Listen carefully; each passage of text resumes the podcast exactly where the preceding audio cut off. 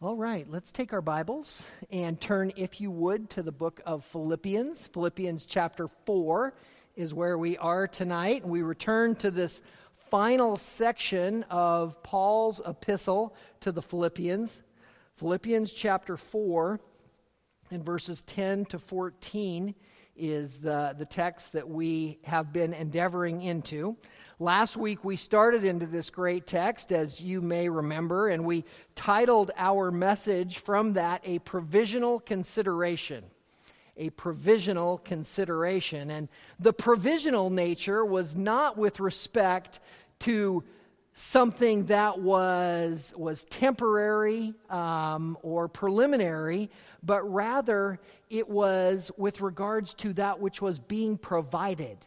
So it was a provisional consideration in consideration of that which was provided. And here in our text, we're speaking primarily of monetary provisions. So we think of all of the different ways in which God makes provisions for us, and yet here in our text, Paul focuses primarily on monetary provisions. And we looked at the first of two points last week. Let's go ahead and read our text, and I'll remind you quickly of those two points, and we'll dive into our next two for tonight. Philippians 4 and verse 10, if you'd follow along. But I rejoiced in the Lord greatly that now at last you have revived your concern for me. Indeed, your work you were concerned before, but you lacked opportunity. Not that I speak from want, for I have learned to be content in whatever circumstance I am. I know how to get along with humble means, and I also know how to live in prosperity. In any and every circumstance, I have learned the secret of being filled and of going hungry, both of having abundance and suffering need. I can do all things through him who strengthens me. Nevertheless, you have done well to share with me in my affliction. So, as we consider this text and our title, A Provisional Consideration, last week again we looked at our first two points. That first point was a changing passion in verse 10, a changing passion. And the Philippians had earlier given Paul gifts in their ministry, but since then they'd not had an opportunity to do so again. Financially, they were simply unable. They had desired to yet give. They, they loved Paul. They loved his ministry. They wanted to be supporters of it, but there simply was not an opportunity because of the circumstances that they were in. So even though they had desired to give but couldn't, now things had changed and now they were excited to give.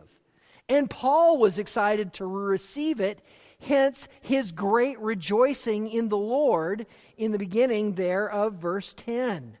This was a changing passion, a desire that they had that they could not act upon, that now had changed, and now there was an earnest excitement by both Paul and by the Philippian church to participate in his ministry. And after our first point, the changing passion, we looked at our second point, which was a cyclical portion a cyclical portion. And this point explained verse 10 in verses 11 and 12. And it was so that no one could accuse Paul of being driven by money. Paul explains the cyclical portions that he had experienced in his life, both those of poverty and of abundance. And he confirms that his rejoicing in verse 10 is not from want that is now being provided through this physical gift.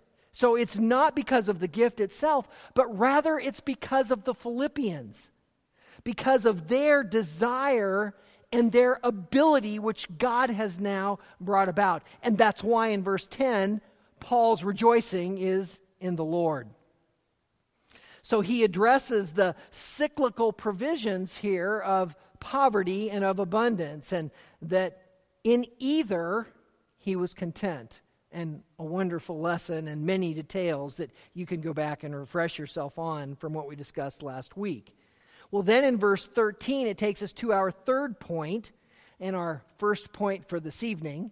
And that third point I've titled A Complete provision, a complete provision. Look at verse 13 with me as we reflect on that text. It says, I can do all things through him who strengthens me.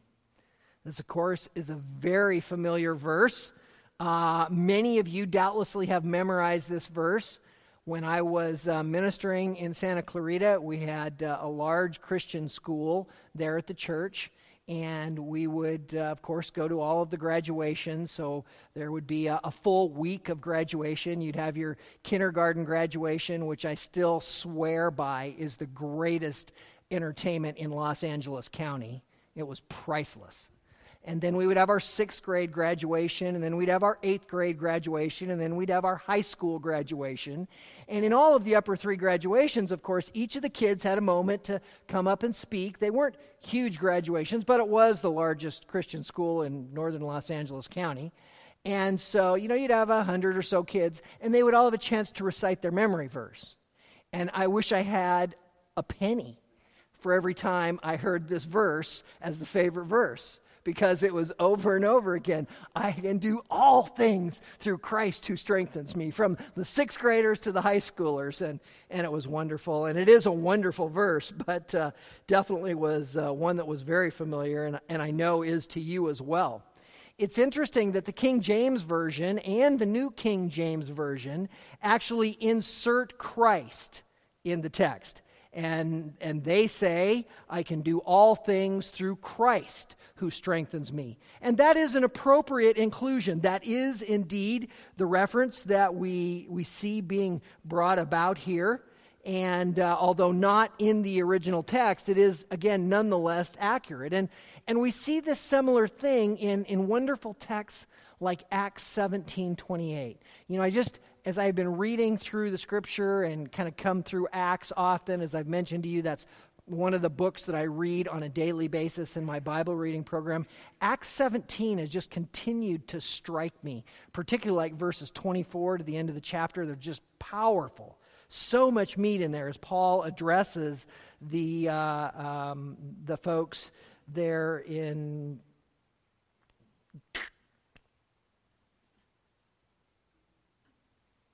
ah, I hate it when the elevator won't get to the top. Um, in, in Athens? No? Okay, well, I just can't go on. You know, this is a challenge. It's at the Areopagus, it's in Greece. It is at Athens. That was right. Okay, amazing. Just so he goes there and he brings this wonderful text, and amidst this statement that he's talking to them about how they have a statue even to an unknown God and he knows who it is, um, I, I, hope you can all draw some solace from that little moment, and I'm not, but that's okay. Um, Acts 17 28 is uh, where I was going, and that's such a, a great text. Acts 17 28, Paul tells them that in him, as he's talking about this God who they do not know, in him we live and we move and we exist. And isn't that the reality of who God is?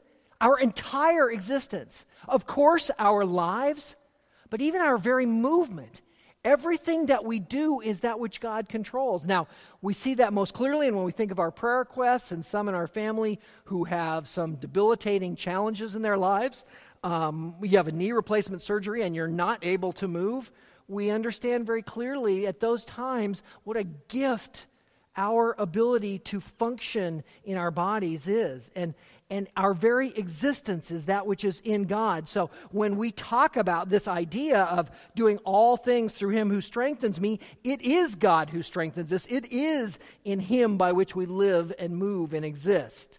Verse 13 begins there and it says, I can do all things.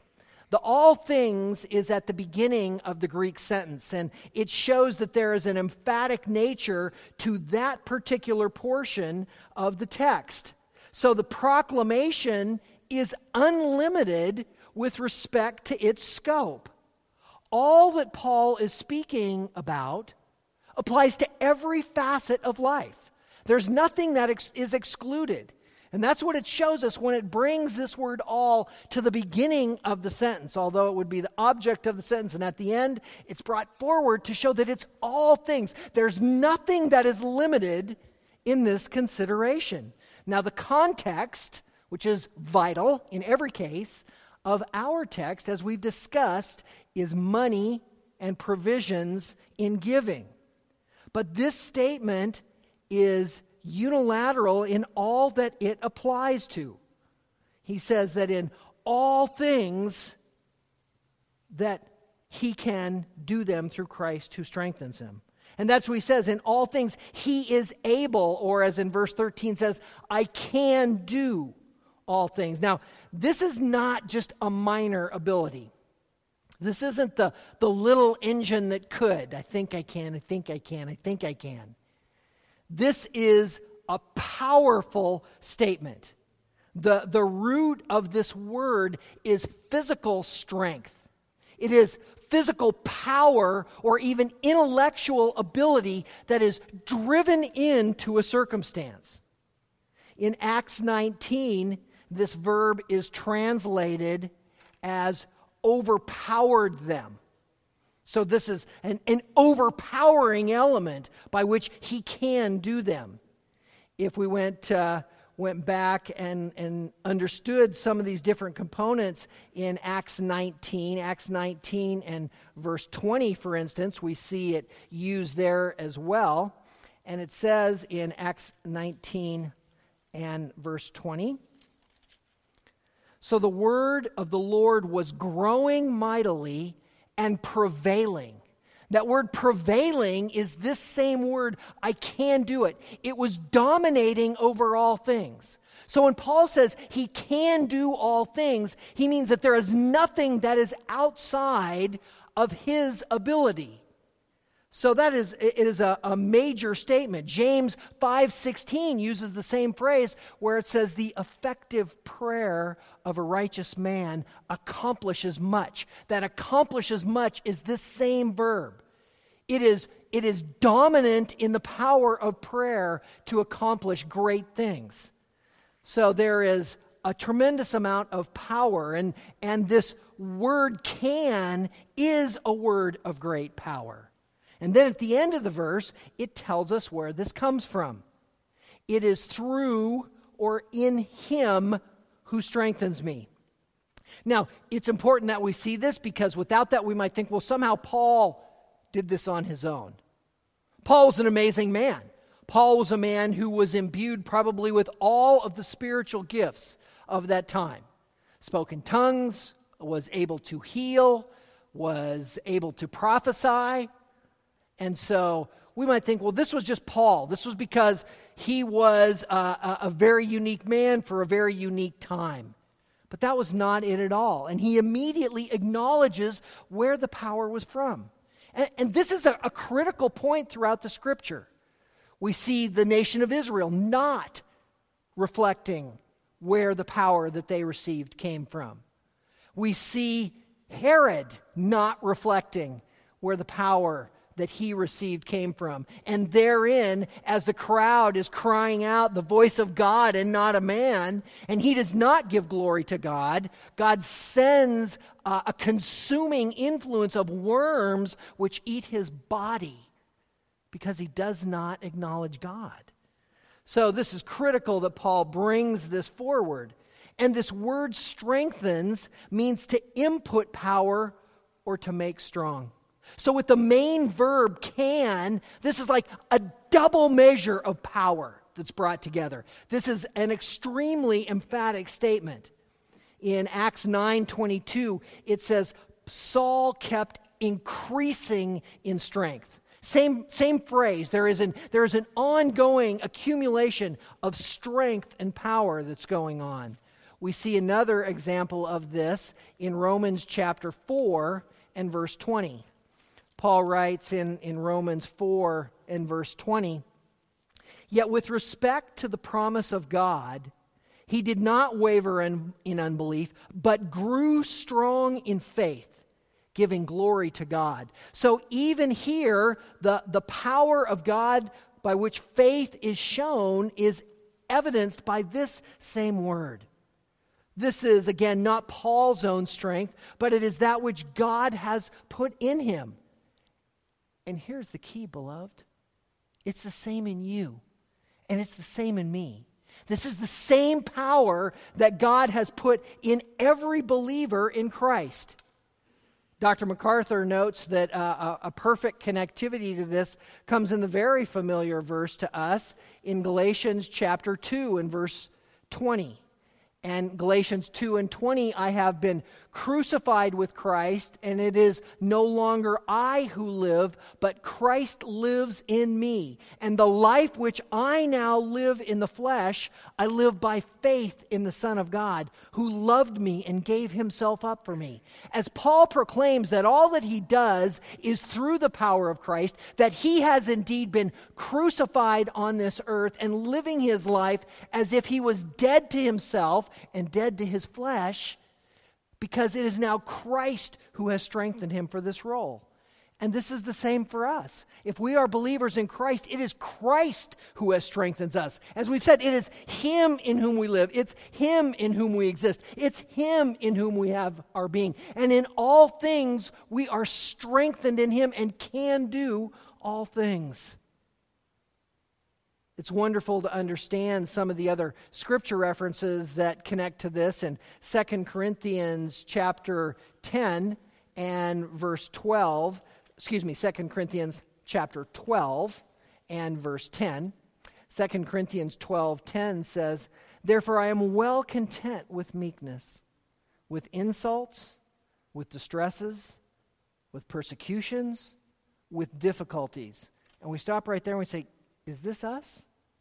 That's, that's a big statement. I am well content with weakness, insults, distresses, persecutions, difficulties for Christ's sake. For when I am weak, then I am strong.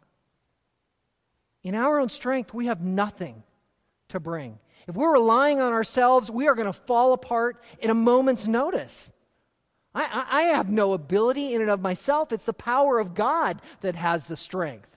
It is Christ who strengthens me. The only way I can do anything, let alone all things, is through Christ.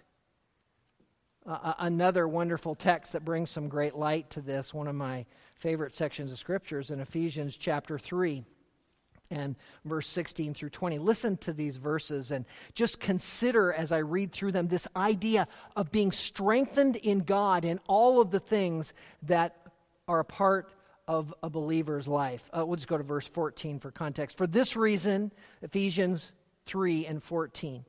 For this reason, I bow my knee before the Father, from whom every family in heaven and on earth derives its name.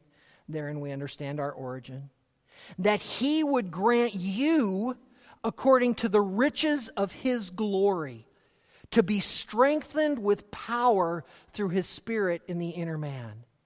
Strengthened with the power of God's Spirit. Think about how much power that is for a minute. This is the power source that hovered, that rakiaed in Genesis 1 2 over the surface of the deep and fluttered and imparted the energy into the lifeless creation to bring about all that we know. That lives in you. That's the power you've got. That's kind of big. You know, we sometimes find ourselves thinking, oh, I'm, I'm a little, you know, underpowered or unable to do some of these things. This is the power that you have in you. Remember what Christ said as the disciples came there on the, the third day? On Wednesday, by the way, as he came back into Jerusalem and they looked at the fig tree that he had cursed the day before and it was withered to the root and they're overwhelmed. How did this happen so fast? And Jesus says to them, What? If you have faith but as a mustard seed, you can say to that mountain, Be picked up and thrown into the sea, and it will happen. That's the power of the Spirit of God. That is the reality of the power that is working within us.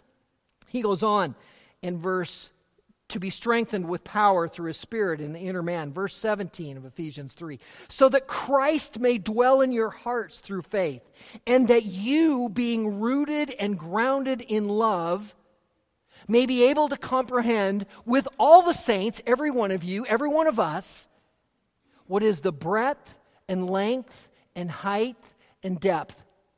Okay, time out.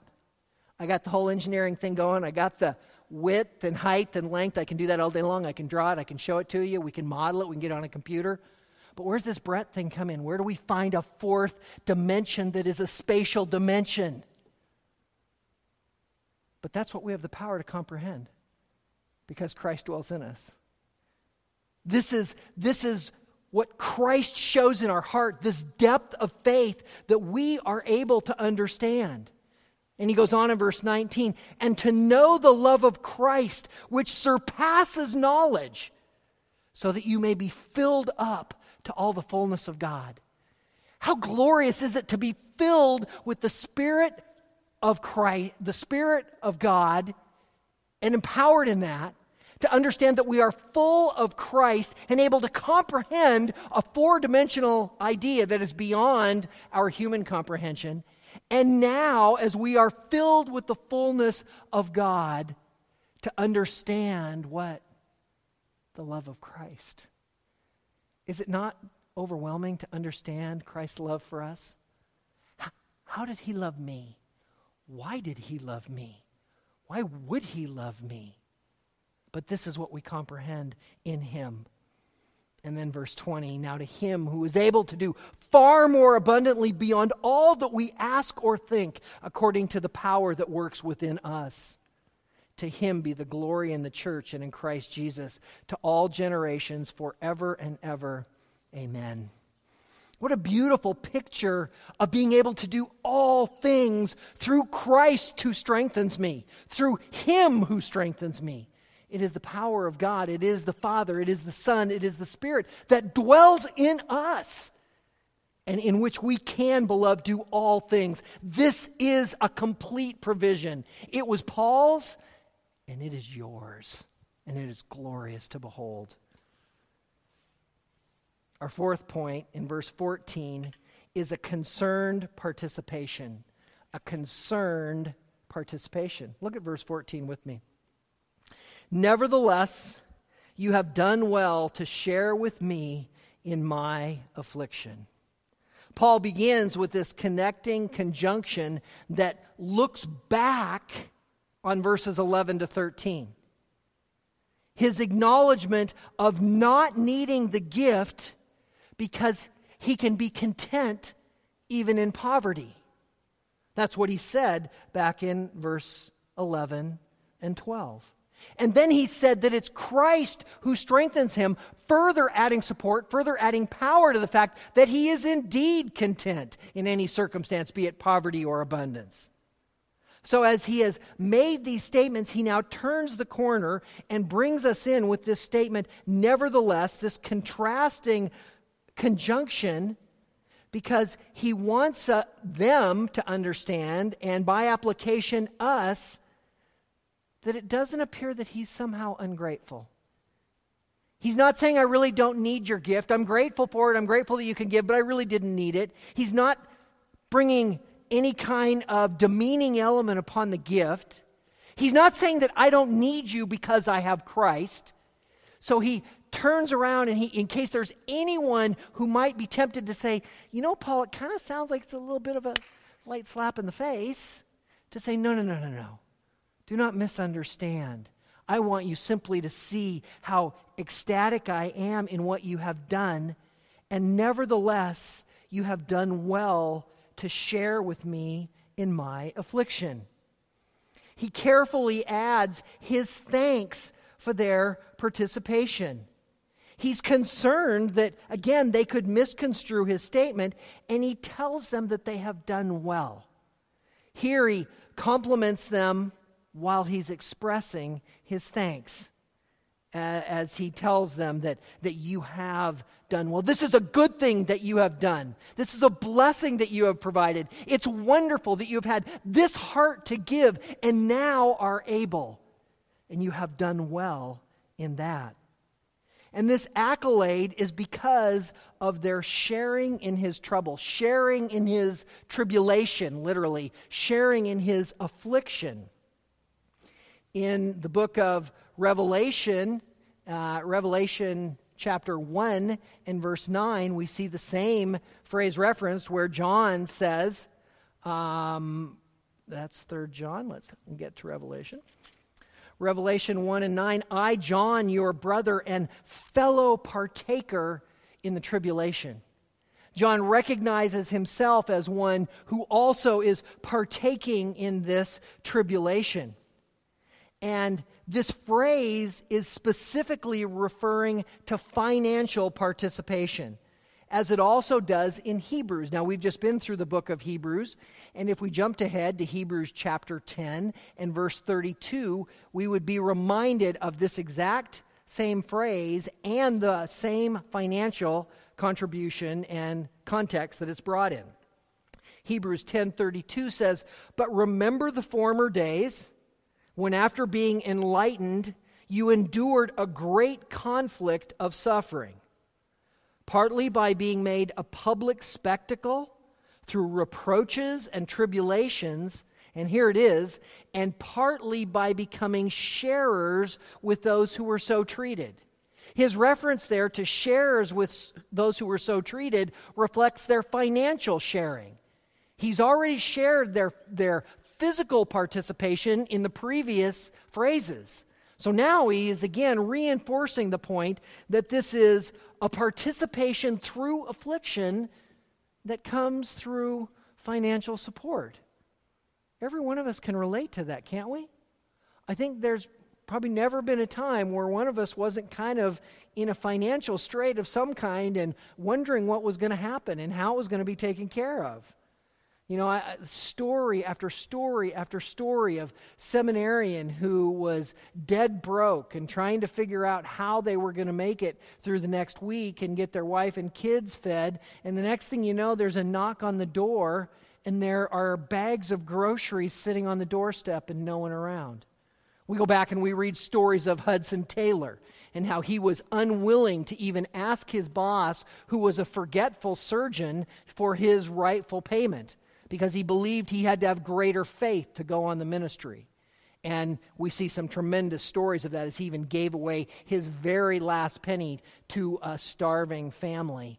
And amazingly, the Lord provided. Or George Mueller, or uh, Scott Basolo, who was just about had an empty checkbook and the brakes went out in his truck, which made it unsafe, and that's all that I had to drive into seminary. So I was going to go have the brake fixed, only to find out that the rotors had been burnt up too, because we'd been coming down the huge grade in San Bernardino pulling a fifth wheel and I had 1200 bucks that I had to dish out for that and put on a credit card that I knew not what to do with and the next day in chapel, John MacArthur stands up and goes, A donor came in and gave us a big check, and we have a $1,000 check outside for every one of you. I just went, Oh my gosh, are you kidding me? And there are story after story. And these are, these are God's provision in participating in tribulation. And we've all seen it. We have all seen it. And it is incredible to understand this wonderful provision. Paul's continual proclamation is that all of this is from God. His great rejoicing in all this provision is in the Lord, back in verse 10. I'm rejoicing greatly in the Lord. And then we get to verse 13, and he acknowledges that his ability to do everything is in him who strengthens me, in Christ who strengthens me. Indeed, his, his ability to do not just everything, but to do anything. Beloved, we must remember to rely upon the Lord in all things in our life. And there is nothing which He is not in control of. There is nothing which He is not concerned about. There is nothing that His fingerprints are not all over in our lives. For in Him we live and we exist and we have our being. What a glorious understanding of this provision of God. And, beloved, this is the message about provision. It is the message about life. It is the message about everything because it is the message that's all because of God. And when we lose sight of Him, when our, our mind is drawn off because of the busyness of the world or whatever's going around us that has, that has drawn our attention and our focus away from God, then we begin to lose sight on the source of the power and the provision which we have in all things. What an amazing God we serve that has not done, just done all these things for us, but He has showed them to us. He has revealed them so that we would know. He was reveal them so that we would understand the power that lives with us in a spirit, so that we would understand incomprehensible things, and so that through the Father we would understand the love of the Son. And this to strengthen us, this to carry us forward, this to propel us out into the world that'll seek to tear us down, seek to demean us, seek to mock us, seek to laugh at us, but to no avail. Because in all I can do all things in him who strengthens me. May that be the continual reminder of us each and every day as we glorify our glorious Father.